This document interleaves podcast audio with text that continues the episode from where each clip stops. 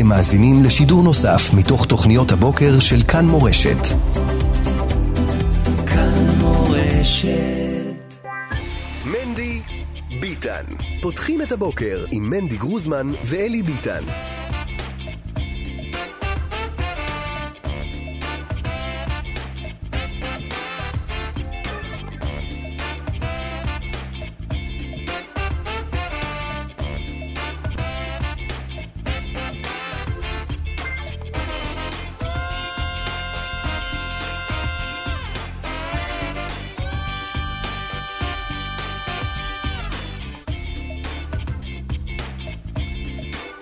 טוב, בוקר טוב, שבוע טוב ומבורך, בוקר טוב, שלום לכולם, פרשת וירא, יום ראשון בשבוע. אה, אנחנו אה, פותחים את אה, שידורי מנדי ביטן, שלום לכם מאזינים, שלום לכן מאזינות. אנחנו ככה בשבוע, שבוע שאחרי, שבוע שאחרי סופו, סיומו של התיקו, אותו תיקו שנמשך מאז 2018. אה, דרך 2019, ארבע מערכות אה, בחירות, שתי ממשלות שניסו אה, להתקיים למרות התיקו הזה, וכעת התיקו הוכרע 64 מנדטים לגוש הימין בראשות בנימין נתניהו, ראש הממשלה לשעבר, ראש הממשלה העתידי הנכנס, ככה הוא כבר נקרא. בנימין נתניהו, יאיר לפיד, מי שהפך להיות מנהיגו של אה, גוש רק לא ביבי, גוש המרכז-שמאל, אה, יפנה בשבועות הקרובים את מקומו, אה, ונתניהו ככל הנראה ישוב ללשכת ראש הממשלה. המון המון שמחה וצהלה, גם בימין וגם במפלגות החרדיות. שם רושמים עלייה דרמטית במספר המצביעים ועלייה של מנדט אחד, שניים, אה, במנדטים אה, למפלגות החרדיות. יהדות התורה אומנם שומרת, עולה במספר המצביעים, 40 אלף מצביעים חדשים, אבל שומרת על שבעה מנדטים.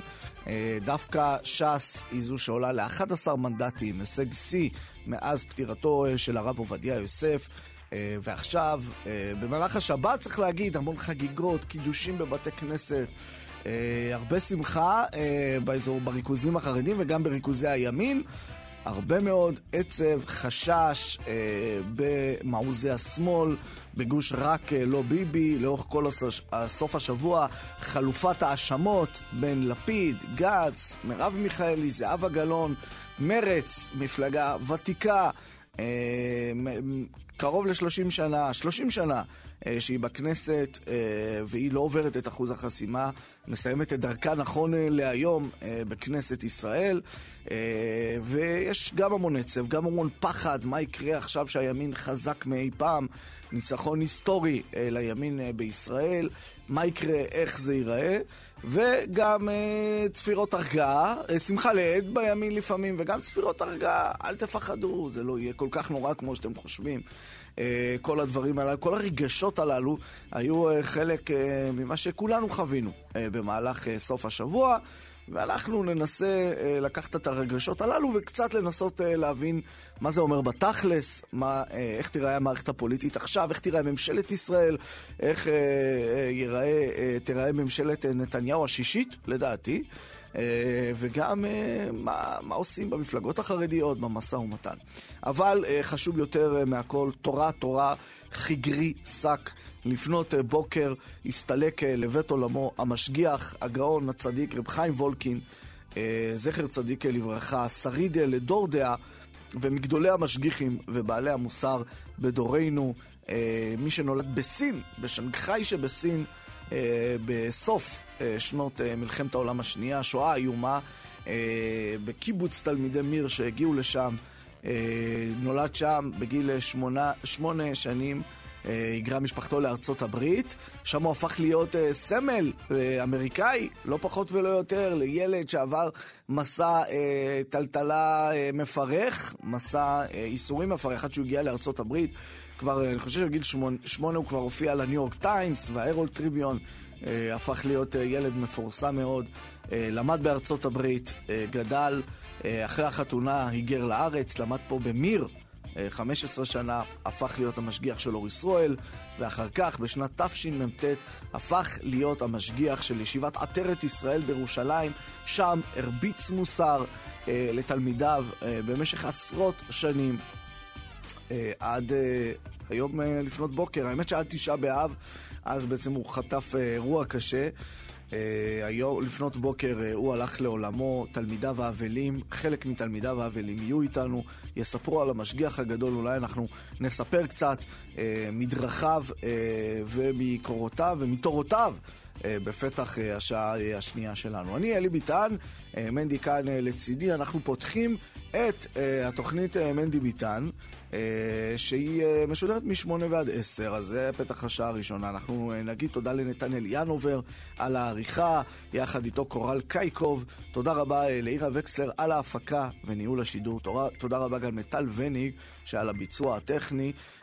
אנחנו נזכיר לכם שאם אתם לא בניגה, ממש לא בנהיגה, לא ברמזור, ממש ממש לא בנהיגה, אתם מוזמנים לסמס לנו, לכתוב לנו אה, על הרגשות אה, שמילאו אתכם בסוף השבוע, על המחשבות שלכם, על מה אה, שעומד אה, להתגבש.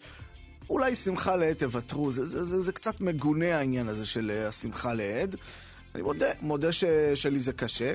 אני שמח שהחברים שלי, גם אלו שממש שמחים עם התוצאות, היו, היו רגישים. לא, לא, לא צהלו מדי. אה, אבל מי שרוצה יכול לשלוח גם אה, הודעות שמחה לעת 055 966 3991 055 966 3991 זהו. מנדי ביטן. פותחים את הבוקר עם מנדי גרוזמן ואלי ביטן. שלום אה, ובוקר טוב לשירית אביטן כהן. אהלן, בוקר טוב. כתבת אה, פוליטית אה, גלובס, שירית, איך אה, עבר עלייך סוף השבוע שבו הוכרע התיקו שמלווה אותנו כבר כמה שנים? אה, וואו, באמת, אה, תשמע, בגדול בשבת אני ישנתי אחרי השבוע הזה, אבל זה יום חמישי ושישי, בחמישי בערב כבר, שהיו, הוכרזו התוצאות אה, הרשמיות. אפשר להגיד שמדינת ישראל בדרך להקמת ממשלה שנדמה שתהיה יציבה יותר מהממשלה הקודמת לפחות, וכנראה גם היא זו שלפניה. כן, כך אה, זה נראה. מה אנחנו, אנחנו כבר יודעים אה, להגיד משהו על ההרכבים, על התיקים, איך, על, על, על הנקודות המרכזיות ועל סדר יומה של הממשלה? אז במהלך היום נתניהו אמור להיפגש עם uh, ראשי המפלגות שאמורות uh, להתכנס איתו למשא ומתן הקואליציוני. אנחנו גם שומעים על זה שהמטרה היא באמת להקים את הממשלה הזו כמה שיותר מהר, כלומר פחות לבלות בתדרוכים אחד נגד השני ויותר להתקדם לקראת uh, השבעת הממשלה, אולי בסמוך להשבעת הכנסת ה-25 בשבוע הבא. על הפרק הדברים שאנחנו כבר שומעים עליהם זה, זה הולך ומתגבר. אני חושבת שהרעשים היותר מעניינים הם אלה שאנחנו שומעים מתוך הליכוד, באופן מפתיע דווקא השותפות נשמעות ככה יותר, הכיוון יותר ברור. כלומר לחרדים אין איזה שהם אה, שאיפות חדשות אה, מעבר למה שהיה בידיהם אה, בשנים שעברו. אולי אריה דרעי בגלל שגדל קצת יותר, תהיה לו שאיפה לתיק בכיר יותר. אני שמה את זה ממש בספק. אני שומעת שהכוונה היא לבקש את אותם דברים, אה, שיכון וועדת כספים אה, ליהדות התורה, פנים, דתות, תיק נוסף מן הסתם, נגב גליל כמובן, אה, אצל אריה דרעי וש"ס. סימן שאלה לגבי מה, מה סמוטריץ' יקבל, הוא מכוון לאחד משני התיקים הבכירים, או אוצר או. אה, אנחנו שומעים על בן גביר, שמענו כבר את האולטימטום שלו, וזה נראה לי הדבר אולי הכי ודאי בסיפור הזה, זה תיק אה, ביטחון הפנים שיעבור לידיו. והשאלה, אני חושבת, הכי גדולה זה מה קורה בתוך הליכוד, קרבות מאוד מאוד קשים שכבר מתחילים לצאת החוצה, למרות שנתניהו מגיע לחלוקת אה, השלל הפנימית רק בשלב האחרון, רק אחרי שהוא מסיים לרצות את השותפים שלו. אנחנו שומעים על, על קבוצות וכל מיני אולטימטומים, הראשון שהתחיל עם זה היה דני דנון, שחוזר לליכוד אחרי שנים בניכר. אה, דורש את אה, יושב ראש אה, הכנסת, את התפקיד, את התפקיד הבכיר והחשוב הזה. מצטרפים לדרישה הזאת עוד חברי כנסת נוספים. אנחנו מי עוד? את מי עוד? אופיר אקוניס, אני שומעת, מכוון לתפקיד הזה. אולי נתניהו ירצה בכלל לשים שם את יריב לוין, איש אמונו, כדי שינהל ככה את כל המערך הגדול הזה מהכנסת. אנחנו שומעים על תיק האוצר קרבות מאוד מאוד גדולים. מצד אחד אה, סמוטריץ' שמכוון לשם, ומצד שני את ישראל כץ, ניר ברקת, אנחנו זוכרים, עוד קיבל את ההבטחה לפני ימים ימימה. זאת אומרת, שירית, אני רק עוצר בתיק האוצר, כי אנחנו שומעים אה, שמועות, עיתון אה, משפחה כבר בסוף השבוע, ועוד כמה כתבים פוליטיים, על כך שדרעי יכול להיות שירצה, או שנתניהו ירצה שדרעי אה, יכהן במשרד כשר האוצר? זה נשמע לי כמו ספין, אני לא בטוחה שאריה דרעי רוצה מצד, להיכנס לתוך המקום הזה. הבנתי, אוקיי. ספין מצד ה, אה, הליכוד נגיד. ספין מצד, אולי אפילו החרדים, שכאילו רוצים להגיד, הנה, תראו את ההישגים שלנו, הפעם לא נהיה פראיירים, אנחנו רוצים לקבל נתח גדול מהעוגה. כל פעם שדיברתי איתם אה, בסוף השבוע האחרון, הם הזכירו את מרב מיכאלי, שעם שבעה מנדטים קיבלה שלושה תיקים ושתי אה, ועדות. הם אומרים, אנחנו הפעם לא נהיה פראיירים, כי הנה, התקדימים כן. נקבעו כבר בממשלה היוצאת. אני חייב להבין, אבל בלי קשר לדרעי, דרעי לא מפתיע בכך שהוא לא רוצה את שר אוצר. אני מנסה להבין את אותם אלה שכן לוטשים עיניים לתפקיד הזה, שכבר הוכח ככזה, שמקשה מאוד על עתידו הפוליטי של, של נושא התפקיד. זה נכון. נתניהו, זה... נזכיר, ב-2003 אחרי משרד האוצר היה לו מאוד קשה. התרסק. אה, נכון, וכולם, ליברמן, כולם... נתניהו עדיין איתנו. בסדר. אה, כחלון התרסק, נעלם, למרות שהיה שר אוצר מאוד חברתי, קיים כמעט את כל מה שהבטיח, חילק כספים. הרבה יותר אה, אה קל... קיים את כל מה שהבטיח? וואו, אנחנו עדיין משלמים אה, הרבה על דירות ויוקר המחיה. לא, מבחינת, כן. אה, אתה יודע, התקציבים הקטנים היו שם, כן, כלומר... כן. לא, באופן כללי, הרבה יותר קל להיות זה שדורש תקציבים. תקציבים למשרדו מאשר זה שאומר אין לי, אין לי, אין לי, אין לי. אה, אין לנו. ומצד שני זה, זה להיות, אה, זה בסופו של דבר, התפקיד של שר אוצר זה כמו לנהל את, הממשלה, את הממשלה, את המדינה.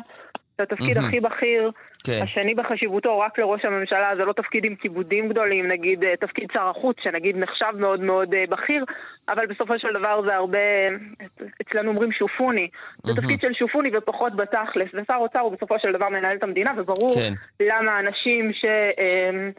פוליטיקאים בכירים רוצים, אה, אתה יודע, כן. לשפשף חרבותיהם, ילכו לתפקיד הזה. רוצים את האתגר הזה.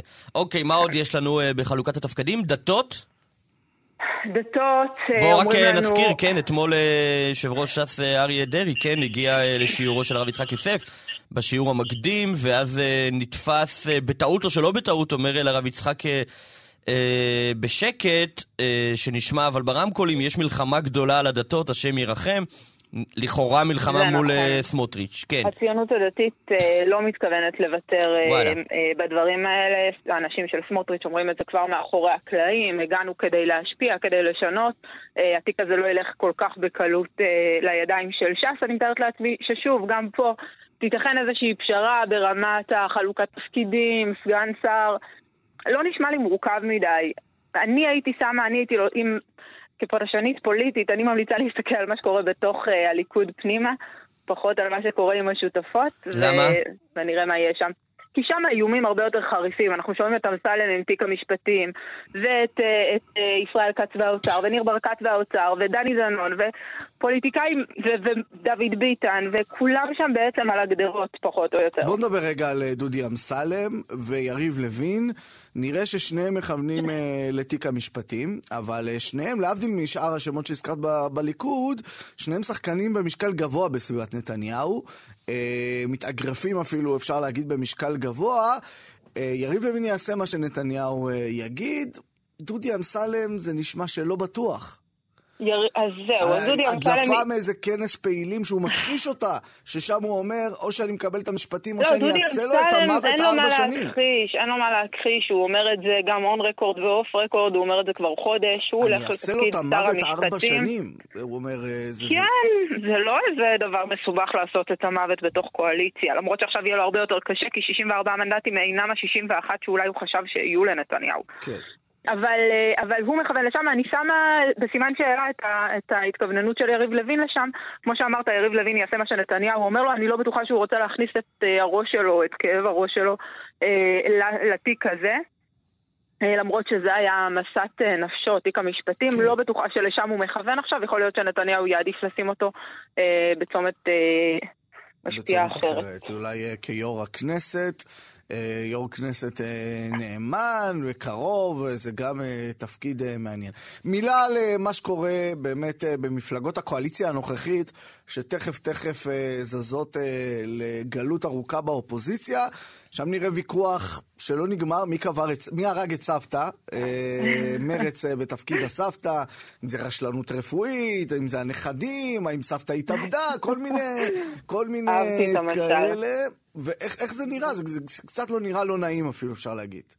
שמע, זה, זה עצוב, זה נחלתם של המפסידים בעצם, זה לחשב עכשיו חשבונות ולהגיד מי הביא אותנו למצב הזה, ואנחנו רואים את זה גם בתוך העבודה, קרבות ממש, אתה יודע, עד עכשיו, אני חושבת שלמפלגת העבודה היה אולי את התדמית הכי מאוחדת, הכי שקטה, אה, לפחות בשנה וחצי כשמרב מיכאלי עומדת בראשה, והדבר הזה כבר מתחיל להיסדק. כבר בשבוע שעבר, עוד לפני הבחירות, אנחנו שומעים המון המון תלונות על מרב מיכאלי שמנהלת את הקמפיין הזה לבד, לא מקשיבה לחברי הכנסת שלה, על העצות שלהם, על איך לנהל אותו, על איזה קמפיין צריך לעשות פה. אה, ובסופו של דבר כמובן גם בשלב האחרון כשהיא ביום חמישי יוצאת ואומרת מי שאשם בנפילת מרץ ובמצב של הגוש הוא יאיר לפיד ולא לוקחת אחריות אז הסכינים עוד יותר אה, נשלפות נגדה גם במרץ, אתה יודע, במרץ בסוף הם מחוץ, לממש... מחוץ לכנסת אחרי 30 שנה זה אירוע דרמט... דרמטי ללא ספק אה, ו- ושם אני חושבת איכשהו יהיה זהבה גלאון שחזרה להציל, להציל את המפלגה הזאת, לוקחת על גבה הרבה מאוד מהאשמה. אה, צריך לראות באמת איך היא מתמודדת עם זה בימים הקרובים, האם היא תשים את המפתחות, לאן, לאן, לאן המפלגה הזאת הולכת בעצם ב, כן, מה, מה בימים המשמעות אה, בכלל הקרובים. של לשים את המפתחות אה, נכון. כשלקחו לך את המפתחות? במפלגה בחוץ, נכון. כן, במפלגה בחוץ, היא אפילו לא אה, חברת אה, כנסת. אה, מעניין מאוד, מה אני אגיד? מעניין מאוד. רגע, רגע, רגע, רגע, יש לא... למדי כמה שאלות אידיאולוגיות, כי עד עכשיו דיברנו על, ה... כן, על על שטוסים. הברזלים. בואו בוא נדבר רגע על פסקת ההתגברות. כן, פסקת ההתגברות מורחבת שקובעת שכל חוק אה, שבג"ץ פוסל יוכל אה, אה, להיות אה, מחוקק שוב ברוב רגיל של 61. ואז הוא. יגבור על בג"ץ. אה, אני רואה את, אה, את, אה, איך קוראים לו? את מיקי זוהר למשל אומר, בלי זה לא תהיה קואליציה וכולי. מהחריפות שלהם אני מבין שנתניהו לא ממש שש אה, לחוקק את אה, פסקת ההתגברות הזו. אני חושבת שמה שהיה מעניין, הייתי במטה הבחירות של הליכוד ב- ביום שלישי בערב, ואתה רואה את האנשים, אתם רואים את מה קרה האנשים ביום שם שלישי בערב? צועקים, אה, בחירות, כן, כן, כן. כן. אתם רואים את האנשים צועקים משילות, משילות, כן. ונתניהו כאילו ממסמס את זה. אז אני חושבת שמה שמיקי לוי עושה, הוא בעצם זוהר. אומר לנת... מיקי זוהר, סליחה, מיקי לוי כבר אאוט. כן. מיקי זוהר, מה שהוא עושה, אה, זה, זה להגיד לנתניהו, הפעם בחרו בך, אבל לא רק בך, אלא בחרו בהמון המון דגלים שהבטחנו ונופפנו בהם, והבטחנו שננופף בהם בכל השנה וחצי האחרונות. נתניהו, אם הוא ירצה לא לקדם את זה, הוא ימצא את עצמו מאוד בודד בצריח. יש גם את התוכנית אה, המשפטית של הציונות הדתית, גם החבר'ה בליכוד שאומרים אנחנו הולכים לשם. השאלה היא באיזה רוב, אני חושבת הנוסח של החוק הוא הרבה יותר משמעותי מאשר אם יחוקקו אותו, כי זה חוק שגם גדעון סער רצה לקדם. אז השאלה זה אם זה יהיה ברוב של 61, ברוב של 70 חברי כנסת, מה שהופך את זה לטיפה פחות משמעותי. בדיוק, 70 אה, זה לא הקואליציה. אפשר 64. 64 זה אחלה, מתאים המספר. כן, כן, במקרה, 64. במקרה. 63 כדי שאף אחד לא יוכל לסחוט כן, גם. כן. אה, טוב, אה, מעניין מאוד. זהו, אז? עכשיו רגע, רגע, רגע. כן, אני לא יודע, קונה לא, את זה. אני לא רואה... מיקי זוהר בטח לא יפרוש מהקואליציה בגלל פסקת ההתגברות במחילה. גם סמוטריץ' ובן גביר, אחרי כל הסבב בחירות הללו, מה אם יפילו את הממשלה בגלל פסקת ההתגברות? אני לא רואה את זה קורה. אף אחד לא פורש כל כך מהר, גם נתניהו לא ימהר להגיד לא כל כך מהר. רגע, לאן אתם רצים? מקימים ממשלה, עושים חגיגות, מצטלמים בבית הנשיא, בכנסת. לא, זה יהיה אמור להיכנס להסכמים. הקואליציוניים. ואז, בסדר, אתה יודע כמה דברים ישבו בתוך ההסכמים הקואליציוניים של הממשלה היוצאת ועוד יושבים שם ומחכים למימוש עד עצם היום Mm, הזה. כן, עד שכבודו רץ זה להפיל. ממשלה, קודם בוא נקים אותה.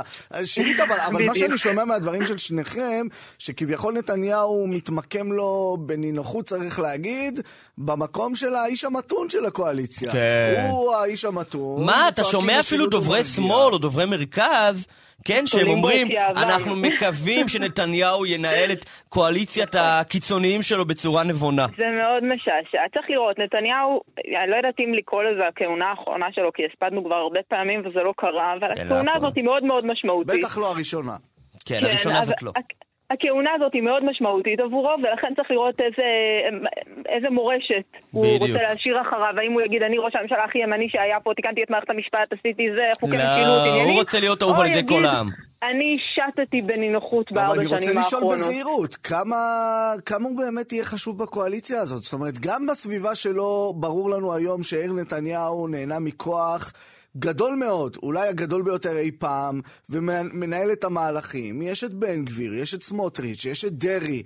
אה, יש אפילו כל מיני כוכבים בליכוד ש- שמרכזים אה, משמעות. כמה באמת לנתניהו יש say בדברים? יגידו לו, אוקיי, אתה תתעסק באיראן, אתה תתעסק בעזה, אתה תתעסק ביחסי החוץ. תראה, בניגוד... שלושת הנושאים הללו, שאף אחד לא רוצה לטפל בהם, זה עליך נתניהו, אתה תן נשמע, לנו אנחנו. אימצנו ז'רגון של אה, ממשלת, ממשלה שמובלת על ידי מפלגה שיש לה שישה שבעה מנדטים, זה לא שם, לליכוד יש כן. 32 מנדטים, המפלגה הכי גדולה.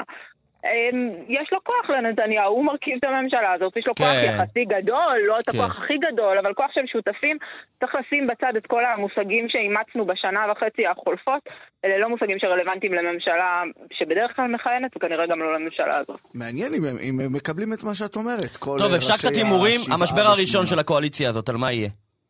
Mm, טוב, תראה, תיק האוצר הופך להיות האירוע לא, לא, לא. אחרי, אחרי אה, הממשלה. אחרי, אחרי שהקמנו. כן. אה, אני לא, אין לי מושג.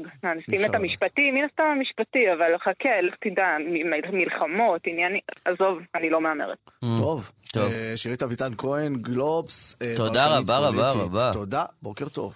לכי לנוח, טוב. לכי לנוח. נחה, נחה, נחה. אה, כיף רק מתחיל. טוב, יאללה, תודה, בוקר טוב. מנדי ביטן. פותחים את הבוקר עם מנדי גרוזמן ואלי ביטן. מנדי ביטן. מנדי, אתה יודע, בגיל 17, כן. עוד הייתי אה, בחור ישיבה, אה, הצטרפתי למרץ. הצטרפתי בהתחלה לנוער מרץ, הייתי שנים בנוער מרץ, אחרי זה הייתי אה, במפלגה, הייתי חבר ועידה.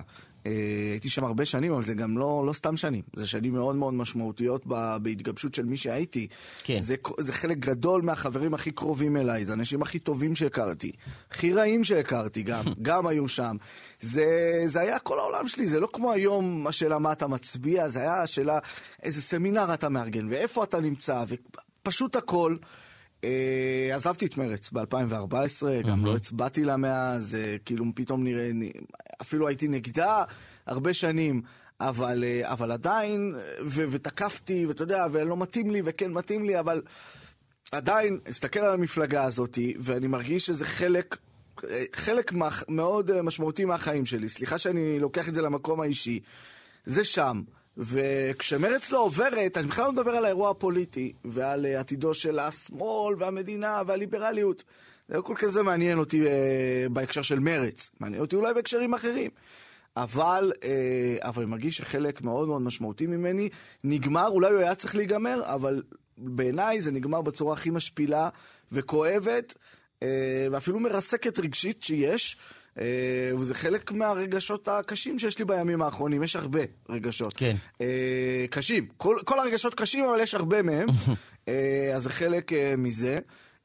וזהו, מה, מה אתה אומר? מה נשנה, אני אומר שלום לאורי זקי, יושב ראש הנהלת מרץ.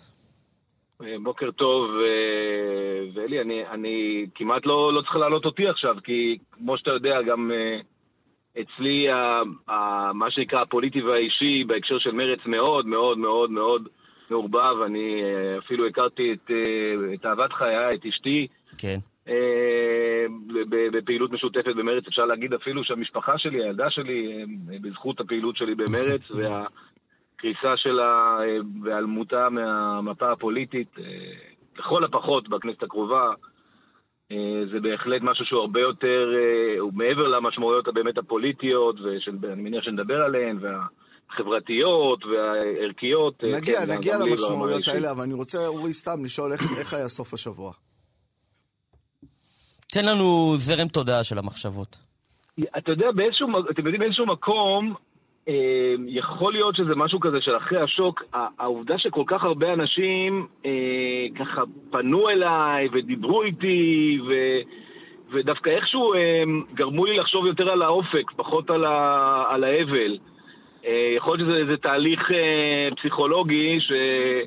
אה, אבל אני מודה שבאמת דווקא ב- ב- בסוף השבוע הזה, שבת אה, נחנו, אבל ב- ב- בסוף השבוע בכללו, אחרי שנודעו התוצאות הסופיות, היה לי, היו הרבה מאוד, אה, לי לפחות, הרבה מאוד אנשים פונים, אה, מה עושים עכשיו, בואו נתחיל לעשות, בואו זה, וזה קצת אה, טען באנרגיות אחרות. אני לא רוצה להגיד שישבתי שבעה בבית, כי זה כן. לא יהיה נכון. זה, אבל זה, זה בסדר, זה בסדר גם uh, להתאבל ולשבת שבעה, ואני אומר, לא, הרבה מאוד אנשים, אני אישית שאתה לא- בטח לא- רואה, לא אתה רואה אותם ככה. מרוסקים רגשית, אנשים מרוסקים. נכון? אתה נכון, מזדהה עם אני- הטמפרמנט הזה של הלכה המדינה? לא, חס וחלילה, אני ממש ממש ממש לא, אתם, גם אני, לא יודע אם אתם יודעים, אני גם בכלל לא גדלתי בשמאל. אה, אני אה, ככה גיבשתי אה, עמדה פוליטית בגיל מאוד מאוד מאוד מאוד מאוד צעיר. זה אפילו היה משהו כזה קצת אה, מה זה מאוד צעיר? ארבע? מה זה מאוד מאוד כן, מאוד... כן, כן, אה. כן, מגיל ארבע כבר הרצתי את בגין, ולכן אני, אני גדלתי בבית ש, שהמהפך היה הדבר הכי מבורך שקרה, ולא, ואני גם זוכר אותו. אני, מוד, אני מודה שאני הרבה יותר חושש כרגע, כי, כי מה שנראה באופק זה עלול להיות מהפכה ולא מהפך, אבל אני תמיד זוכר שיש לנו פה מדינה חזקה מאוד. אה, אנחנו גם, אני רוצה לקוות ולהאמין שאנחנו לא הונגריה, אנחנו לא פולין, אנחנו לא כל מיני מקומות שהדמוקרטיה בהן היא בסך, בסך הכל דבר חדש יחסית ולא אה, מוטמע ולא עמוק. אה, אצלנו יש דמוקרטיה ש... אה, אה, איך נגדיר את זה? ניצחה אפילו אה, מצבי ביטחון אה, שבמדינות אחרות ישר הובילו לשלטונות צבאיים ודברים כאלה. וגם בסופו של דבר אני רוצה לקוות ולהאמין שה-DNA הבגיני, הז'בוטינסקאי, הדמוקרטי של הליכוד אה, ימנע דברים אה, מרחיקי לכת ש... שהם הדברים שאני מפחד מהם. כמובן יש פה דברים? עצמיים. ממה אתה מפחד? אני מפחד מ... מה זה מפחד? אני, אני חושב ששתי הרגליים של הציונות זה מצד אחד אה, מדינת הלאום היהודי, אה, ש... שבא לידי ביטוי בהרבה מאוד דברים, ומצד שני העוצמה הדמוקרטית. והעוצמה הדמוקרטית היא, אה, היא, היא, היא אבל, אבל זה חלק חשוב כותרות, באותה זה מידה. דברים גדולים, יש, יש דברים לא, מעשיים אם, שאתה מפחד, דברים אם, ממש... אם מערכת המשפט תהפוך להיות פוליטית, לדוגמה, שיש אנשים בליכוד, ובטח ובטח אה, בציונות הדתית, אה, מה שמכונה הציונות הדתית, המפלגה הזאת, ציונות הדתית עוצמה יהודית, אז זה דבר שהוא לא דמוקרטי, כלומר, יש שלטון, מה זה לא דמוקרטי? אם זה היה ככה מההתחלה, זה היה סיפור אחר. אני שלא יגידו, אה, הנה ארצות הברית, אגב, אה, הנה ארצות הברית, מוכיח שזה דבר שהוא, אה, שהוא בעייתי. אבל, אבל אה, זה, לא, זה לא המסורת אצלנו שהתגבשה במשך 75 שנה, אם פתאום הפוליטיקאים הם- ימנו את השופטים. זה, זה מהלך מאוד מאוד חד לכיוון כן. אה, אחר. טוב, אתה יודע, אה, יש הרבה, יש הרבה שיגידו שהיא, שהיא, ואני חושב שיש היום אה, מחנה שבדרך לשלטון יגיד, היא כבר פוליטית, בוא, בוא נשנה את זה. אז אני לא יודע, אני, אני, אגב, אני ממש ממש לא חושב שמערכת המשפט היא, היא אה, חפה, חפה מטעויות וחפה מכשלים וחפה מבעיות ודרושות בה רפורמות, חלקן אה, הממשלה הזאת, אה, גדעון סער אה, רצה להתחיל, חלקם אגב אה, הוא כבר עשה לדוגמה בעבר עם ה... שצריך שופטים לבית המשפט העליון בפה אחד שכל ועדת ה... לא רוצה להעלות את, את המאזינים שלנו עם יותר מדי פרטים, טוב, אבל בוא, בוא אני אומר, רגע אני בעד. רפורמות, אבל לא... לא אבל זה רק. דוגמה אחת. כן. זו אני, רוצה אחת. רגע לחזור איתך למרץ ולשאול, כי אני, אני שומע בגדול, בהקשר ספציפי של מרץ, שני דברים, מצד אנשי מרץ, אה, בעבר או בהווה. חלק אומרים, אה, הייתה פה איזושהי טעות, אה, לפיד לא לקח בחשבון, אה, מרב מיכאלי ככה זה, אולי הקמפיין לא היה טוב, אה, מרץ צריכה להיות, וחלק אומרים, הדבר נגמר, יש כאן אירוע שהסתיים, אז הוא היה אולי אה, מחזיק עוד שנה, עוד כנסת, עוד כנסת, אבל בגדול, האירוע האלקטורלי הזה, שהוא אה, מפלגת שמאל ציוני, שבצד אחד היא אה, אה, חותרת לפתרון שתי המדינות, מצד אחד היא אה, מנסה לכונן איזושהי מדינת רווחה, הוא כבר לא אלקטורלי האירוע הזה, כבר אין לו הצדקה. אז אני... אם, אם, אם אתה מדבר על מרד ספציפית... מרד ספציפית. אז מרד ספציפית, אז, אז בהחלט הייתה בה בעיה אסטרטגית, שאני ואגב עוד חברות וחברים אחרים הצבענו עליה תקופה ארוכה. אני זוכר את עצמי, אגב, מ-2009 מדבר על זה, ניסיתי בכל כוחי, אבל אה, לא, לא הצלחתי, אה, מה שהופך אותי אגב לחלק מזה. אה, ש- שיש איזה התנ- ניתוק מהחברה הישראלית בת זמננו. כלומר, יש איזושהי ערגה לעולם אה, של שנות ה-90 של המאה הקודמת. היום אנחנו מציינים בדיוק את אה, אה, יום השנה לרצח רבין, כאילו שם קפא הזמן. והחברה הישראלית השתנתה מאוד, היא חברה הרבה יותר אמונית, הרבה יותר יהודית, הרבה יותר... אה, שורה של דברים ש, שמרץ לא, לא, התחב, לא השכילה להתחבר עליהם. היא כל הזמן ניסתה לכפות הר כגיגית ישראל ש, שהיא לא רלוונטית, לא, לא, היא פשוט לא אקטואלית היום. היא השתנתה, השתנתה, החברה הישראלית השתנתה מאוד מאוד בשלושים השנים האחרונות. וזה דבר שבעיניי הוא האסטרטגי. כלומר, הערכים של מרץ, ולכן אני, מה שאתה אמרת קודם על מפלגת שמאל ציוני, בוודאי שיש צורך במפלגת שמאל ציוני, כי, כי הערכים של מרץ, הערכים האלה שאתה איתם הגעת למרץ, הם עדיין מאוד מאוד מאוד מאוד אקטואליים, בין אם זה צדק חברתי, ולא במובן של ש"ס ששמענו קודם, אה, אה, ש, של, אה, ששמעתי הבוקר את, אה, מדברים על... אה, אני יודע איך זה נקרא, אה, אה, אה, תלושי מזון ודברים כאלה, זה לא צדק חברתי, זה הנצחת העוני, אלא צדק חברתי באופן שמשנה פה את חלוקת העושר, ש... ש, ש אבל אתה יודע, אתה יודע, אתה יודע, אני קראתי בסוף השבוע את אדם רז בארץ, קראת את הטור שלו? לא, סליחה, אני, ממש אני, אני מאוד אוהב את אדם, לא יצא לקרוא. כן, ממש, ממש ממליץ. הוא, הוא מתאר בצורה מאוד מאוד משכנעת אה, תהליך שקיעה, הוא אומר, אם הדגל אה, של השמאל הציוני במשך הרבה מאוד שנים היה אה, שהכיבוש או הנוכחות היהודית ביהודה ושומרון, הישראלית ביהודה ושומרון, היא תוביל ישראלים למות מטרור, היא תוביל לפחד, היא תוביל למשבר, היא תוביל לחרם בינלאומי. זה לא הוכיח את עצמו. הישראלים פחות ופחות עסוקים אה, בענייני, אה, במה שקורה ביהודה ושומרון, זה פחות ופחות מעניין אותם. הביטחון האישי עולה משנה לשנה. ככל אה, שהשליטה ביהודה ושומרון אה, מתחזקת, הביטחון עולה, גם פחות הרוגים, פחות סכנה מצד אחד. מצד, העולם פחות, פחות מעניין אותו, לא רק זה, העולם הערבי כבר זורם עם אה, השליטה היהודית ביהודה ושומרון, והסכמי אברהם מראים את זה. הוא אומר שאותו בעצם שמאל ש, ש, ש, הפועלי שהרכיב את מפ"ם ונלחם על מדינת רווחה, היום הוא אה, הייטקיסטי, הוא קונה את השירותים שלו, את החינוך שלו ואת הבריאות שלו. הוא לא צריך את המדינה. הכסף הזה בסופו של דבר של מדינת הרווחה הולך לחרדים, הולך לערבים, אנשים שהוא לא רואה והוא כנראה עוין אותם. כל האידיאולוגיה הזאת היא כבר חסרת בסיס אלקטורלי. האנשים של מרץ כבר לא שם. לכן אני אומר, קודם כל, אה, שים לב שהדגל הראשון שדיברתי עליו ולא הספקתי לעבור לדגלים האחרים כי הבאת לי את אדם רז הוא הצדק החברתי. כמובן שגם הדגל של אה, מה שנעשה בשטחים והאופי הלאומי-יהודי והדמוקרטי של המדינה הוא רלוונטי, אבל אה, אני, אני חושב שמרץ לא יכולה להמשיך ולהסתמך אך ורק על אה, תל אביב רבתי כמאגר האלקטורלי שלה. אבל אף אחד לא מחכה לה מחוץ לאזורים הללו. אז אני חושב... הנה, ראית. אז שים רגע את מרץ. מרץ כרגע, לפחות בעתיד הנראה לא לעין, איננה. אני אומר, שמאל, שמאל ציוני, לצורך העניין, חייב, חייב, חייב להתחיל לדבר בשפה אחרת, שהאוזן של אנשים שאינם אך ורק ב... אה, אה, במקומות שעליהם דיבר, דיבר הסוציו-אקונומיים, שעליהם אה, כתב כנראה אדם רז ואני לא קראתי, צריך להגיע גם כן לקהל הזה, ואני אומר לך שזה אפשרי לחלוטין, אלי, ואתה יודע את זה שזה אפשרי. זה אפשרי, אבל על מנת לעשות את זה, אתה חייב קודם כל לתת תחושה, יש משהו, משהו גם מאוד בסיסי בעיניי, ואני אמרתי את זה, צעקתי את זה, כולל בבחירות הפנימיות האחרונות שנעשו במרץ. אנחנו נשמענו יותר מדי פעמים כמי שדואג למשפחה האחרת ולא למשפחה שלנו. המשפחה שלך, במובן של העם היהודי בציון, עם ישראל, קודם כל רוצה שירגיש שאתה קודם כל דואג לו. ומרצ קודם כל דואגת לו. אבל שכחה להגיד את זה, שכחה איך להגיד את זה. אני רוצה לשאול אותך, אתה יודע, יש ויכוח שהוא כבר כמה ימים, אה, מי הרג את סבתא, אה, מרץ אה, בתפקיד סבתא, האם לפיד אשם, האם זה רשלנות רפואית, האם זהבה גלאון אשמה, מרב מיכאלי אולי אשמה, עמדתך?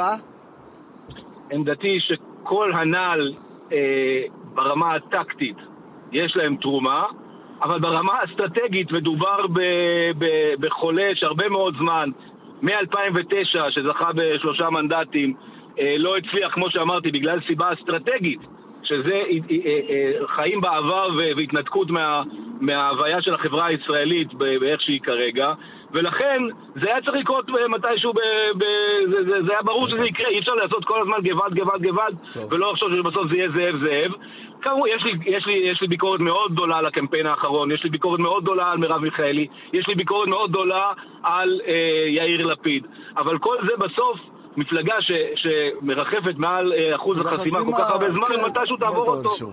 תהפוך אה, ללא רלוונטית. אורי זקי, יושב ראש הנהלת מרצ, תודה רבה על הדברים. תודה רבה לכם, יום טוב. מנדי ביטן. פותחים את הבוקר עם מנדי גרוזמן ואלי ביטן.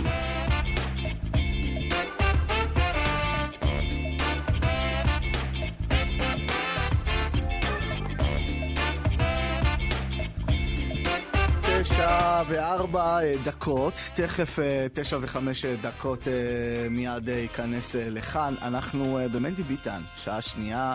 הנה היא כותבת לנו מאזינה, בוקר טוב, אני אשת אברך, עובדת בהוראה, משלמת מיסים כמו כל אזרח במדינה, ואנחנו משפחה של שבעה נפשות.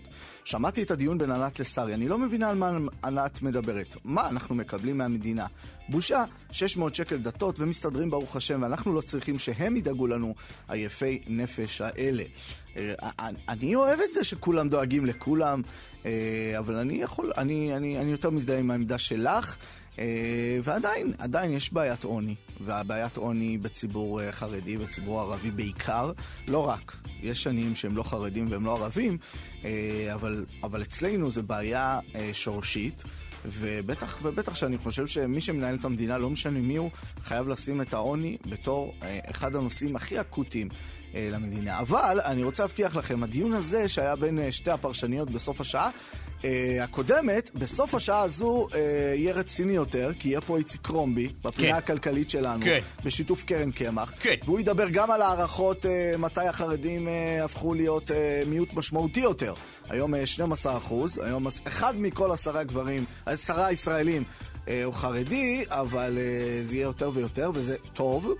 אבל, אה, אבל, אה, אבל, אה, אבל מה עושים בכל הדברים האלה? אני חושב שיהיה לנו בסוף השעה, ויכול להיות שגם נתווכח איתו קצת. הוא יביא בעיקר את הנתונים ואת המספרים, יעשה את זה מקצועי כמובן, אבל תשמעו את השאלות, אתם יכולים גם להגיב לנו לדבר, לעניינים הללו, ואנחנו נביא את הדברים. כן. נביא את הדברים. כן. מישהו כותב, צריך להגיד שלימוד התורה מגנה על כל עם ישראל ועל ארץ ישראל. כן. כותב uh, מאזין uh, אחד. Uh, זה עוד, עוד, עוד המון הודעות. מנדי, מה שלומך הבוקר? ברוך השם, אני מערער הבוקר בפסק הגמרא, לא פסק הגמרא, באמירת הגמרא, קביעת הגמרא, שפלוקטה במציאס, לא שי, אינה פלוקטה, נכון? כן, זה פרשני כזה, אבל כן. לא, זה לא מופיע בגמרא? מחלוקת במציאות היא לא מחלוקת? כן, אוקיי. הנקודה היא שלא אה, אה, יכול, לא יכולה להיות מחלוקת אה, במציאות, ולמה? כיוון ש... מה זאת אומרת? אז צריך לבדוק את המציאות ו- ולהכריע מה צודק. זאת אומרת, יכול להיות שאנחנו, המציאות לא, לא ברורה לנו דיה, כן? ו- ו- ולפיכך יש מחלוקת, כן? יכול להיות, אבל הם אומרים זאת לא מחלוקת באמת. למה? כי בסופו של דבר ברור שיש פה צד אחד שצודק ב-100% וצד אחד שטועה ב-100%. אה, איפה כן יכולה להיות מחלוקת? אם המציאות ברורה לנו, ועכשיו השאלה היא איך ראוי לפעול בתוכה. אה, עכשיו, אני קצת מתקשה עם העניין הזה, כי אני אומר, מה זאת אומרת? זה בעצם אומר שמחלוקת לא נחשבת מחלוקת אם צד אחד צודק וצד אחד טועה. זה מה שזה בעצם אומר, כן? Mm-hmm. אומרים כאילו, מה זאת אומרת מחלוקת במציאות? זה לא מחלוקת, כי ברור שיש פה צד אחד. ואילו מחלוקת בסברה, אז, אז יכול להיות ששני הצדדים צודקים במידה כזאת או אחרת. עכשיו אני אומר, מה זאת אומרת? ואם יש מחלוקת בסברה, וצד אחד אומר סברה נכונה, וצד אחד אומר סברה עקומה, שנוגדת את הלוגיקה, אז זאת מחלוקת? Mm-hmm. אז אני רוצה להרחיב, יש לי פה פלפול. ואני רוצה לומר שגם זה, זה נחשב פלוקטה במציאס. אם יש פה סברה אחת שהיא סברה טובה, סברה אחרת שהיא סברה שלא עומדת ב- בלוגיקה, כן? אין קשר בין הטיעון למסקנה, למשל, כן?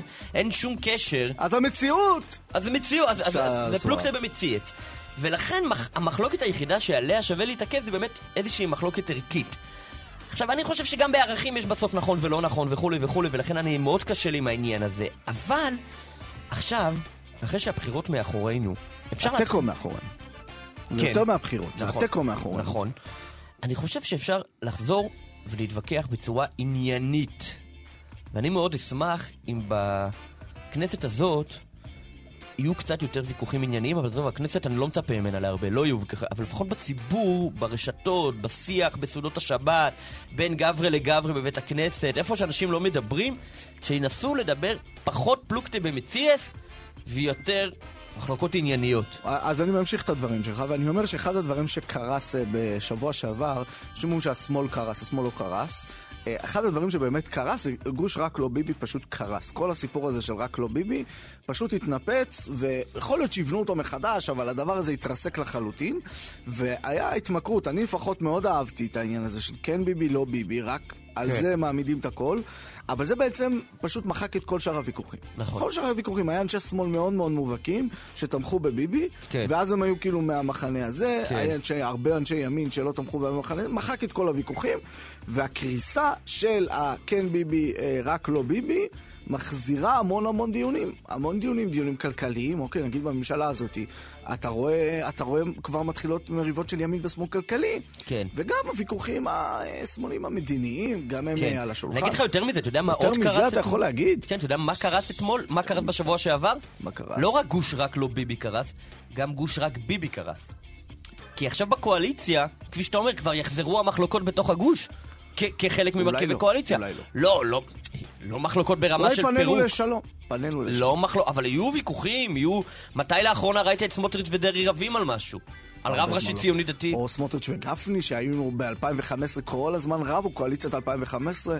הם. לא רבו. נכון. זהו, עכשיו הם יחזרו לריב, פתאום הם יזכרו שהוא חרדי, והוא דתי-לאומי, וזה רוצה את הדתות, וזה רוצה את הדתות, וזה רוצה רב ראשי כזה, וזה רוצה רב ראשי כזה. יחזרו לריב! כן. יחזרו לריב! טוב, היום, אה, מנדי, היום הזה, אתמול, היה י"א במר חשוון, יום ההילולה של רחל אימנו. רחל כן. מבכה על בניה, מענה להילחם, על בניה אה, כי עינינו. והיום, כבר אה, י"ב במר חשוון, זה כבר לא היורצייט של רחל אימנו, אבל הרבה צדיקים אתמול אחרים... גם היה יום השנה לרצח רבין. גם, גם, גם, גם, אכן כן. אה, אבל הרבה צדיקים אה, וצדיקות אה, אחרים הלכו לעולמם היום, ואנחנו נזכיר אותם. יאללה. אז... תהיתי לעצמי הבוקר באמת מי הם הצדיקים והצדיקות שהלכו לעולמם בתאריך זה! אבל, בשנים עברו.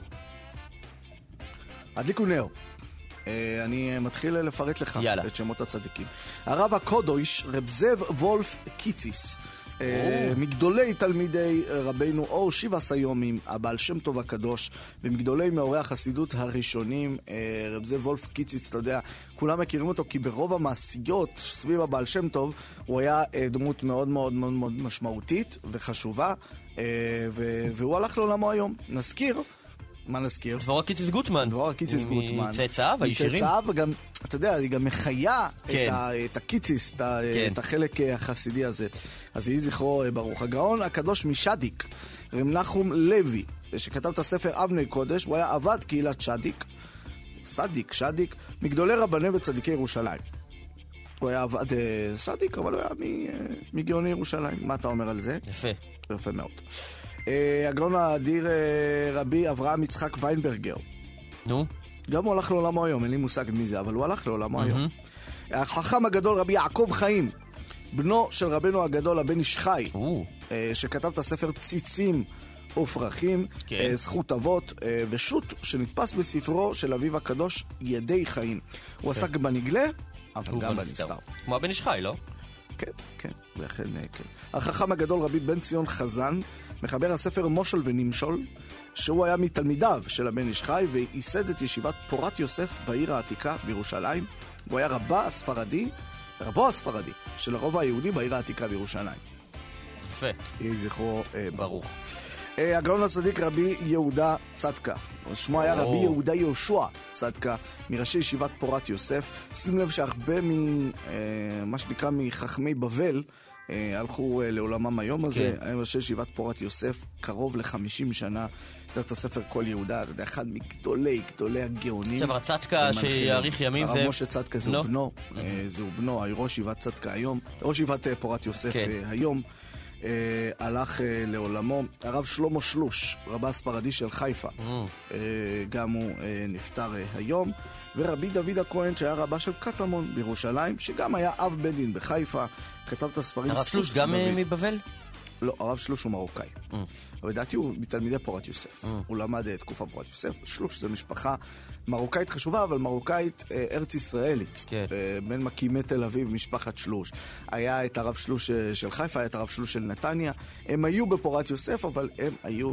אה, הם יש שם ענפים גם דתיים לאומיים במשפחה. כן, כן, גם הם, הם תמיד היו אה, על איזשהו אה, תפר. אה, רצף כזה.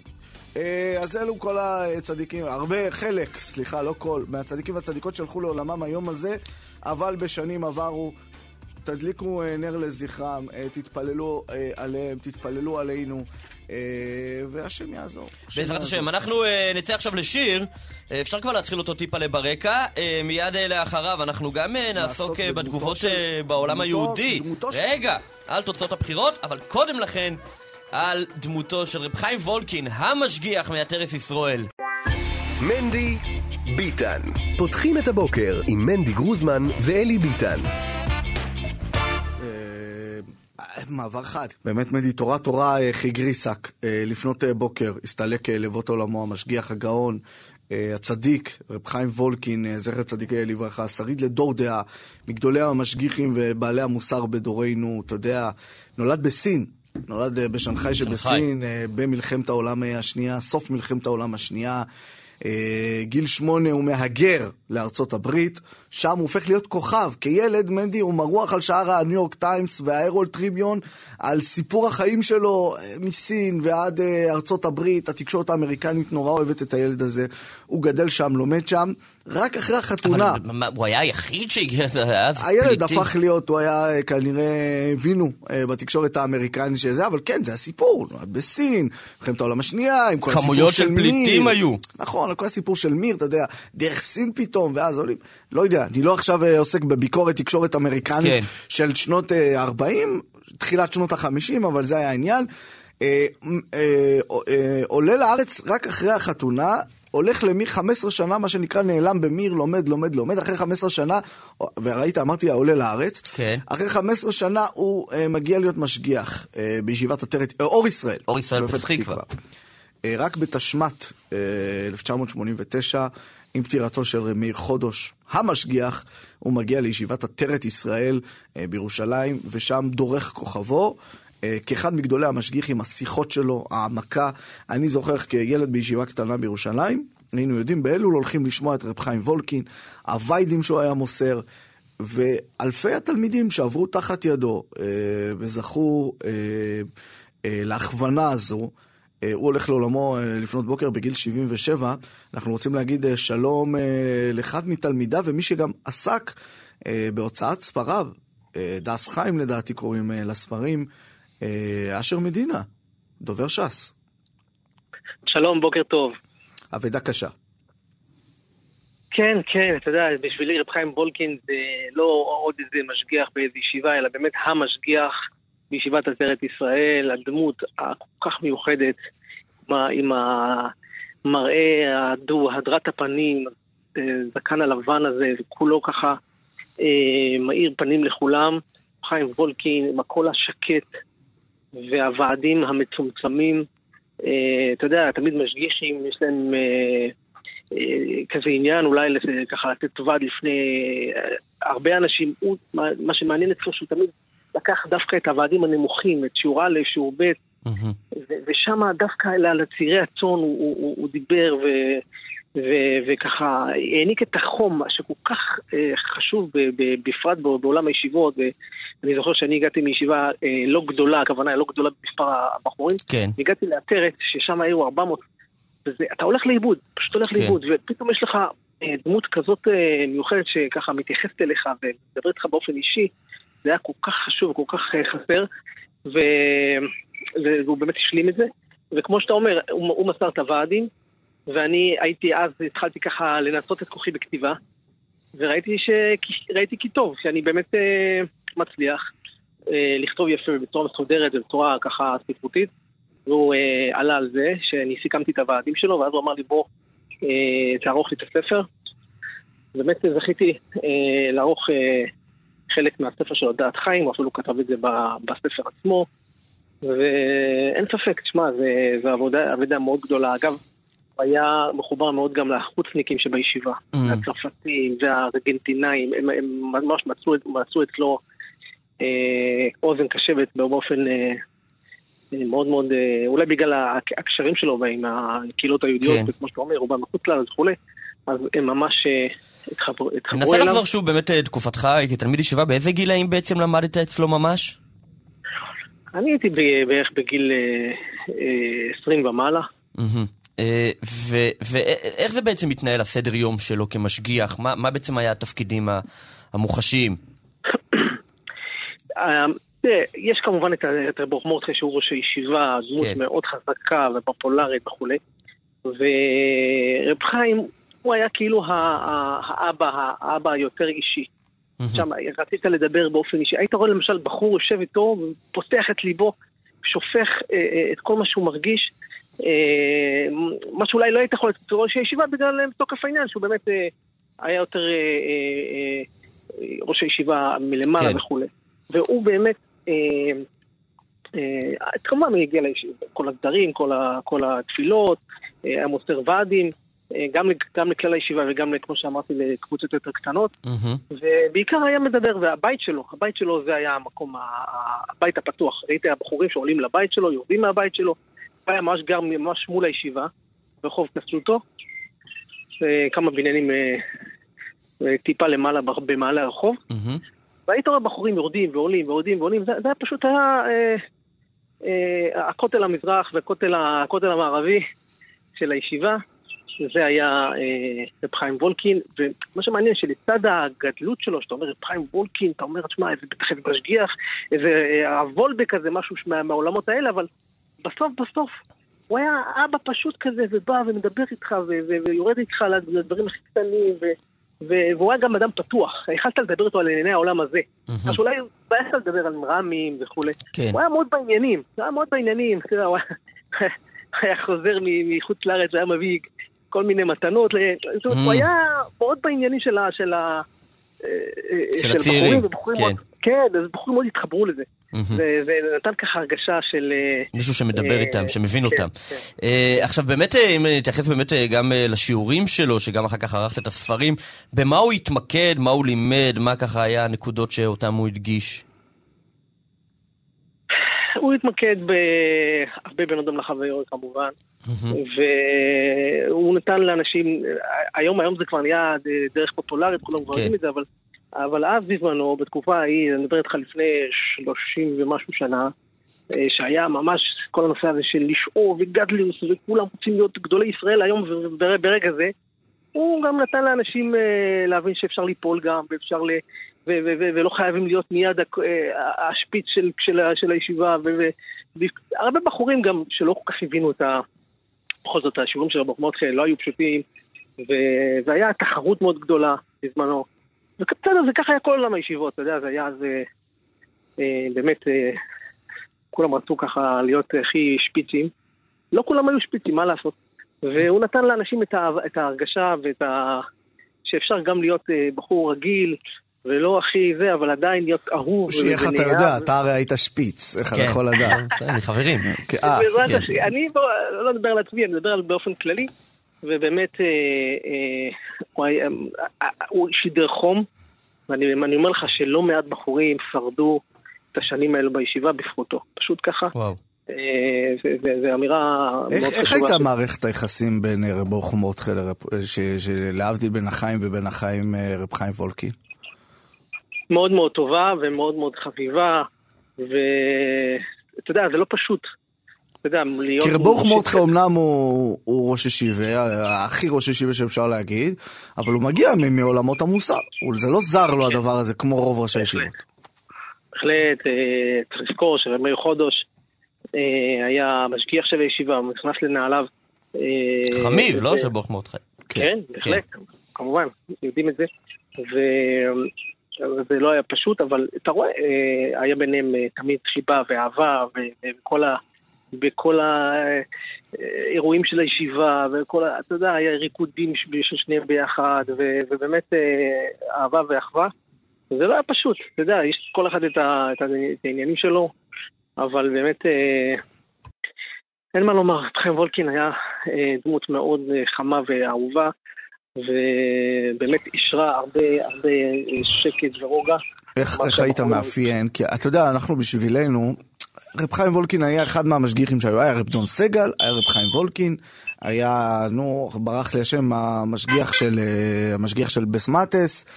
היה משגיחים שכל עולם הישיבות והאברכים היו נוהרים באמת לשמוע את הוויידים ואת השיחות שלהם. אם הייתי צריך באמת לאפיין ממך, את, ואתה הבן אדם הנכון לשאול, את השיטה, את שיטת המוסר, או את שיטת, אה, או את שיטת המחשובה של רב חיים וולקין. לא יודע, זה קצת גדול עליי, ותתחיל לאבחן אותו ולקטלג אותו באיזושהי קטגוריה כזו או אחרת, אבל אה, זה שילוב של, אה, של גם אהבת תורה ואהבת אדם, ו, ו, ובאמת מידות, ו, ולהסתכל על טוב של כל בן אדם. ו...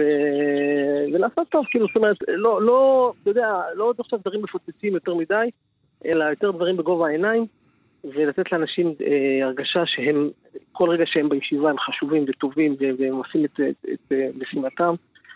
וזהו, זה רב חיים וולקני, הוועדים שלו מאוד יפים, מאוד טובים, מאוד כן. ברורים, מאוד מהירים, לא איזה עכשיו איזה פלפולים של איזה מחשוב, שאתה כן. אומר, צריך להבין, אחר כך לשבת ולעשות אה, אה, פשוט... אבל אין מה להבין יותר מדי, כן. כן. יפה. אה, אשר מדינה, דובר ש"ס. כן. תודה על הדברים יישר הללו. כוח ש...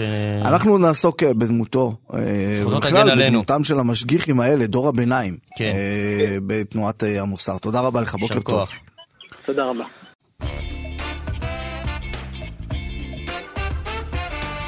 טוב, 8.52 עכשיו, שלום לפרשניות שלנו, ענת סרגוסטי מארגון העיתונאים. בוקר טוב. ש- שרי רוט, חרדים 10. בוקר אור. אחת אה, חגגה, אחת אה, התאבלה, ואנחנו לא נגיד לכם מי זו מי. חשבתי כאילו איך אני אכין דברי ניחומים לענת, עברתי את זה לפני שנה וחצי. תשמעי ענת, קודם כל זה עובר. אה, אצלי זה עבר אחרי שנה וחצי, אצלך אולי זה קצת יחזיק אה, יותר זמן. אני אבוא נגמר. אצלך בבית, שרי. אני אגיד לך, בסוף זה נגמר, ובסוף כל צד עושה את השגיאות שלו, ואיכשהו הם נופלים, וזה מטולטלת, ואני אומרת את זה גם למפלגות החרדיות.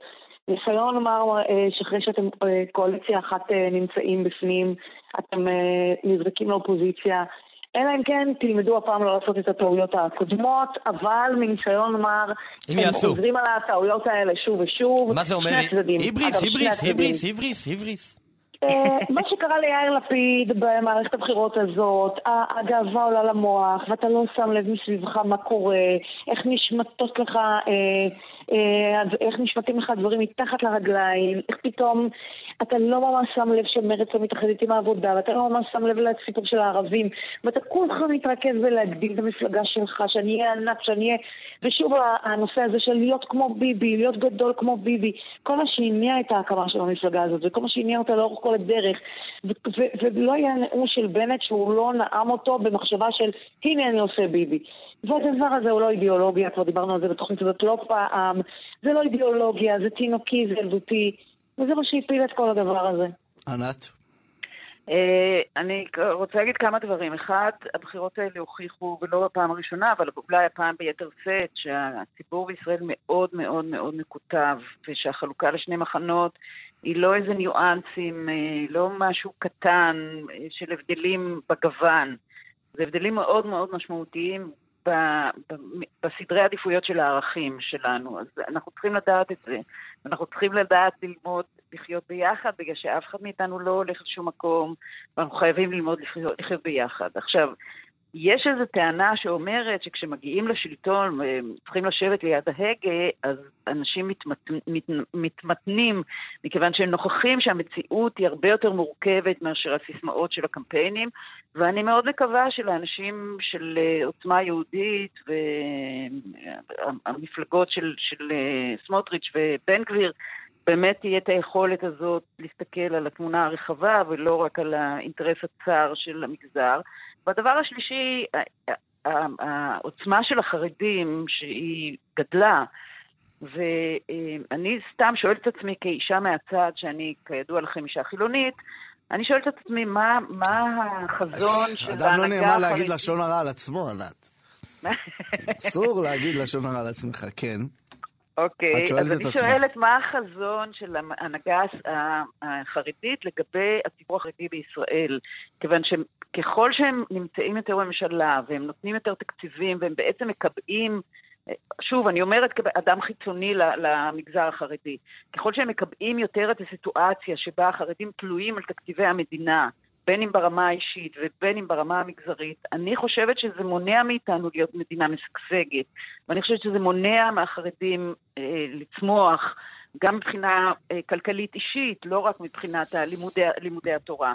וככל שלא לומדים לימודי ליבה, וככל שלא יוצאים לעבודה, וככל שהם נשענים יותר על קצבאות, אני חושבת שזה מנגנון לא בריא.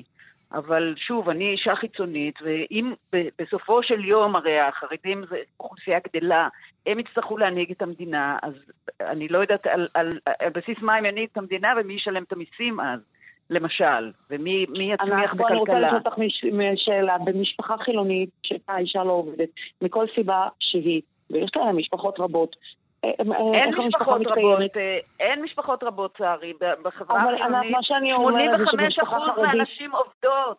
85 במשפחה ח- נשים. ובאוכלוסייה הערבית. ובאוכלוסייה הערבית שהייתה גם חלק באוכלוסייה מהממשלה הערבית הקודמת, אחוז הנשים שעובדות הוא גבוה, יותר מה ש... אחוז הנשים העובדות בהרבה באוכלוסייה יותר, החרדית בהרבה היא יותר. גבוהה. כי אני רוצה לומר לך, בסוף משפחה באח- תשמעי ענת, בסוף משפחה צריכה להתקיים על משהו, אז מהמשפחות החרדיות אבל שאני אני מכירה, לא מתקיימת אם על הבעל לא עובד, אז האישה, אני מתקיימת על הפרנסה שלי. אני מתקיימת על הפרנסה. שלי, לא על קודם כל קצבה. הקצבאות האלה שאנחנו מדברים עליהן, הקצבאות שניתנות לאברך, הן אה, אפילו לא אלף שקל, ונגיד שהגדילו אותם עכשיו מ-600-700 לאלף שקל, לא על זה לא. קצבאות מה שזה עושה, מה שזה עושה, ענת. תקשיבי, זה עושה אחד משתיים. או. שהאימא של אחד הצדדים עובדת יותר שרי, קשה, משלמת מיסים וגם תומכת במשפחה, אז מה אכפת לא, לך? האימא לא. נתנה. ושתיים, האישה עובדת לי. יותר את קשה, לי דואגת לענות. שהחנות שהיא פתחה לי תצליח יותר מהר, לענות. ונותנת מיסים לי ומממנת את העסק. לענות. כן. הסתכלות על, התק... על הקצבה של האברך היא לא הסתכלות נכונה בעיניי, מכיוון שזה סל של שירותים. רגע, תאמיני לי שהם יסתדרו אותו רגע, דבר גם תני בלי לי זה. לענות, שרי, תני לי לענות. זה סל של שירותים. זה אה, סבסוד של אה, אה, אה, מערכת חינוך שלא מלמדת לימודי ליבה. זה סבסוד של מעונות יום. זה לא סבסוד של... אנחנו חייבים אה. לסיים. אין, אנחנו חייבים לסיים, אבל אנחנו, לדעתי, אנחנו נקיים את הדיון הזה עוד בעייתי. ועוד. אה, תודה רבה, ענת אה, סרגוסטי, על הדבר, על השאלות. תודה רבה לשרי רוט על הניסיון לענות. אה, ענת סרגוסטי, ארגון העיתונאים, שרי רוט חרדי מסר. תודה לשתיכן. מנדי ביטן. פינה הכלכלית. פינה הכלכלית בשיתוף פעולה עם קרן קרח. קדימה, איציק קרומבי, שלום. שלום שלום, בוקר טוב. טוב, אז הנה אה, הבחירות אה, הללו הביאו הכרעה אה, חד משמעית, אה, וכרגיל אנחנו אה, בפינה שלנו פחות מתעניינים באקטואליה היום-יום-יומית, אלא מנסים אה, להבין אה, מה זה אומר עבורנו, ובעצם הבחירות הללו רק חידדו את, ה, את ההבנה שמה שכולנו יודעים. שהחרדים והציבור הדתי והמסורתי הולכים וגדלים אה, בצורה מהירה יותר מאשר אה, הציבור אה, הכללי, אה, וזה מספר לנו כמה סיפורים אולי על העתיד שלנו. זה הפתיח שלי, מפה תיקח את זה אתה. כן, אז הרבה ככה, באמת אה, פתאום אנשים, אה, אתה יודע, לאורך השנים כשאנחנו אומרים אה, החרדים גדלים, קצב הגידול הדמוגרפי של החברה, החרדית עולה, זה נשמע כזה כמו איזו תחזית אפוקליפטית כזאת של לאנשים מסוימים, כן, כמובן, אבל בכלל, כשמדברים על המספרים, אז אומרים, זה כמו התחממות כדור הארץ, או כל מיני כאלה, שיום אחד. ופתאום אה, לאחרונה, עכשיו אנחנו רואים אה, בעצם את ההשפעות האלה של, אה, אפשר אה, לקרוא לזה האוכלוסייה החרדית, היותר מסורתית גם, היותר דתית, אה, שבעצם אה, אה, בתוצאות של הבחירות זה בלט אה, בצורה מאוד, אה, מאוד משמעותית, ואנחנו רגע מנסים להסתכל רגע על התופעה הזאת בצורה קצת יותר, אה, יותר עניינית מאשר הוויכוחים והאוי ויי והצעקות הגוואלד שאנחנו שומעים מאנשים מסוימים. אז בואו בוא רגע נסתכל מה, מה קורה בכלל בחברה החרדית ואיך זה משפיע עלינו ולאן זה הולך. בואו ננסה להסתכל רגע קצת אה, קדימה. אה, מה שאומר, מה, מה יקרה כשהח, כשהחרדים יהיו רוב? לא, לא באמת לגמרי כן. יהיו רוב, אבל כן. אה, לכיוון הזה.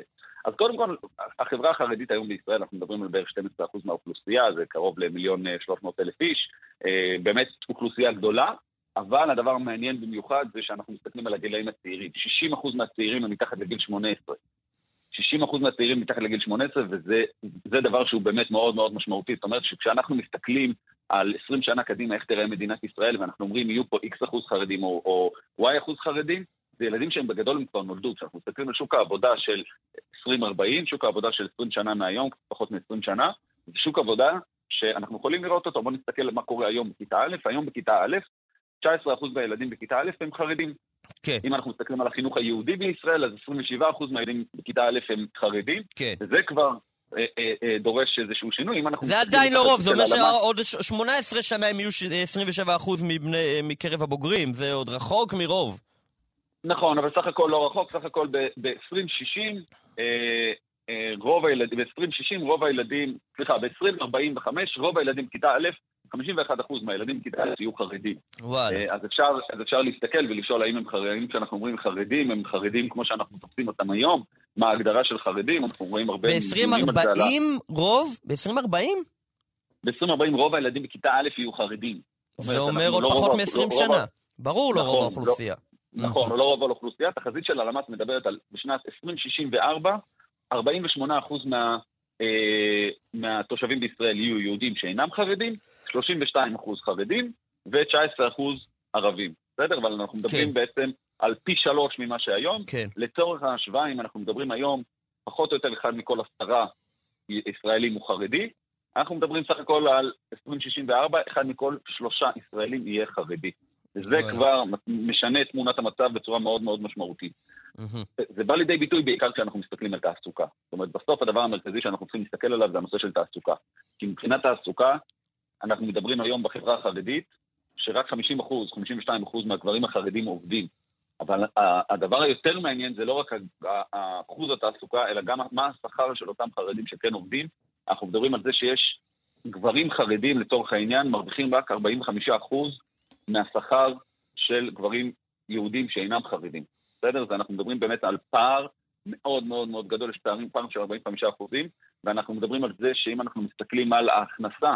ההכנסה השנתית הממוצעת של יהודי חרדי ליהודי שאינו חרדי, ההכנסה של יהודי חרדי זה 55 אחוז מההכנסה של מועסק יהודי שאינו חרדי, בממוצע אני מדבר על גברים ונשים ביחד, וזה כבר משנה את תמונת המצב בצורה מאוד מאוד משמעותית. אנחנו מדברים על זה שבנק ישראל מדבר על, על, על, על התחזית של העלאת מיסים, הוא מדבר על, על סך הכל עוד לא הרבה שנים, אנחנו מדברים על 2040 שוב, 16 אחוז עליית מיסים שתידרש כדי להצדיק את קיום רמת החיים שאנחנו מדברים עליה פה היום.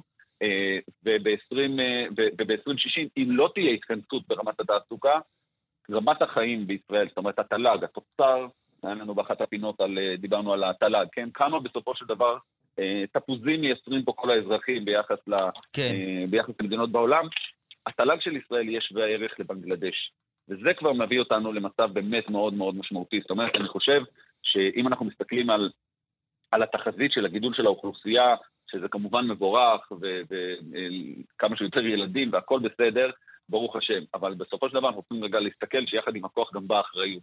ואנחנו צריכים לשאול את עצמנו, האם מדינת ישראל, שתי שאלות. השאלה הראשונה זה האם כלכלת ישראל תוכל להמשיך להתקיים בצורה כזאת, כאשר אה, אה, אחוז כל כך גדול מהאוכלוסייה הם חרדים, באחוז תעסוקה כל כך נמוך ובהכנסה כל כך נמוכה, זאת אומרת, גם עובדים מעט וגם מרוויחים מאוד מאוד אה, אה, מעט ביחס לא- לאוכלוסייה הכללית, האם נוכל להמשיך לקיים את הדבר הזה? השאלה השנייה שאני חושב שהיא לא פחות חשובה, זה האם החברה החרדית עצמה כחברה ועולם התורה כעולם התורה יוכל להמשיך להתקיים בצורה כזאת. זאת אומרת, אם אנחנו אומרים, אוקיי, יש 50% לומדים, 50% עובדים, אבל האם, בואו בוא נסתכל רגע, בואו נתחיל מה-50% האלה שכן עובדים. האם אנחנו יכולים להמשיך להתקיים, עולם התורה, ה-50% שלומדים, יוכלו להתקיים כשה-50% שעובדים מרוויחים כל כך מעט? כן. זאת שאלה ש- שאנחנו כבר, אני חושב שאפשר, כל אחד יכול אה, לתת את התשובה בעצמו, אבל אה, שמע, הכלכלנים, אה, התשובה אה, אתה שלהם יודע, היא זה מאוד מאוד תמיד אה, ברורה. נחשב, כשאנחנו מדברים על החרדים יהיו רוב, זה כאילו נחשב כחלום בלהות מהצד החילוני, כן? ולכאורה כהתגשמות החלום אה, הטוב אה, על ידי החרדים. העניין הוא שמכל שיחותיי, גם עם פוליטיקאים, אני זוכר פעם אחת בריאיון עם ליצמן ו- ואחרים, אה, ההנהגה החרדית ל- ממש לא שואפת להיות רוב, זה, זה מלחיץ גם אותה. אה, העובדה. להפך, זה, כמו שאתה אומר, זה יחייב אותה לשאול שאלות מאוד מאוד קשות, לחשוב על שינוי הסדר בתוך החברה החרדית. העובדה, מה שנקרא החרדים כרגע על מיליון איש מתוך מדינה של כמה? תשעה מיליון איש היום, אה, זה הסדר שהוא נוח. ההסדר הקיים עוד איכשהו מתאפשר אה, בחסות ה- היחס הזה באוכלוסייה, וככל שהחרדים אה, יהיו אה, חלק גדול יותר באוכלוסייה הכללית, זה, זה, זה מפחיד את ההנהגה החרדית, לא, לא, לא משמח אותה. הנתונים הללו. לגמרי, זה, זה, זה, זה מצב של אחריות, ו, ואני חושב שכבר בממשלה הזאת, אם אנחנו מדברים רגע, נחזור רגע לפוליטיקה, כבר בממשלה כן. הזאת החרדים הם כבר לא הלשון מאזניים הקטן, שככה כן. אה, דואג רק לאינטרסים שלו, החרדים כבר אה, במצב שחרדים והחרדים הלאומיים, אפשר להגיד גם אה, כן. להכניס ביחד, ובמצב של ממש השפעה מאוד מאוד משמעותית על, הממשלה, על סדר היום, על תיקים. הם מדברים על זה שח"כים חרדים כאלה ואחרים יקבלו תיקים, או שר, לא שר, כל מיני דברים. זה כבר, זה כבר מחייב אותנו לחשוב רגע קצת, אה, לחשוב קצת מחדש על, ה, על הדברים ולחשוב בעצם על, ה, על המקום שלנו כחברה חרדית, איך אנחנו מצליחים מצד אחד להמשיך לשמור על הזהות החרדית ועל הבידול הזה ש, שכל כך מאפיין את החברה החרדית, ומצד שני אה, בו, בו, בו בזמן רגע לקחת אחריות פה על הכל.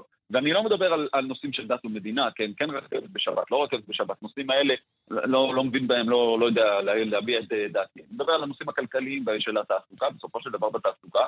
אין ברירה, אנחנו חייבים לקחת אחריות על הדבר הזה ובאמת לעשות, אה, לעשות פה מהלכים ש, שיאפשרו את הדבר הזה, אה, שיאפשרו לדבר הזה להתקיים. קודם כל, כשאנחנו מסתכלים על החברה החרדית עצמה, האם, כשאנחנו רוצים לדאוג, נגיד שאנחנו עדיין לא, ואנחנו עדיין בתודעת המיעוט שלנו, ואנחנו עדיין מסתכלים רק איך החברה החרדית אה, מתקיימת, איך עולם התורה מתקיים, איך הכוללים בישיבות והאברכים ממשיכים ללמוד באיזה...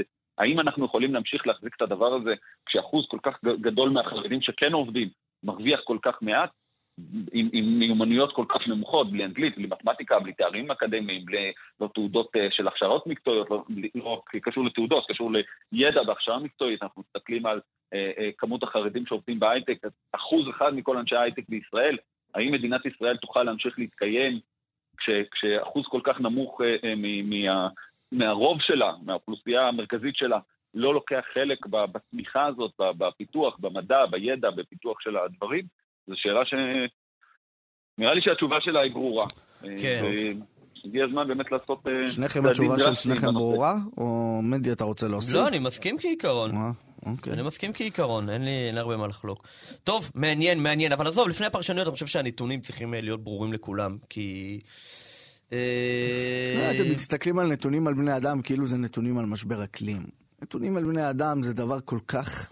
גמיש, כל כך uh, זמני, שכאילו העודף הרצינות הזאת, הוא פשוט פשוט לא להבין, גם פשוט לא להסתכל רגע אחורה ורגע קדימה, אבל בסדר, נו, חזון, חזונות הבלהות, אנשים, uh, אנשים מתפרנסים מחזון הבלהות.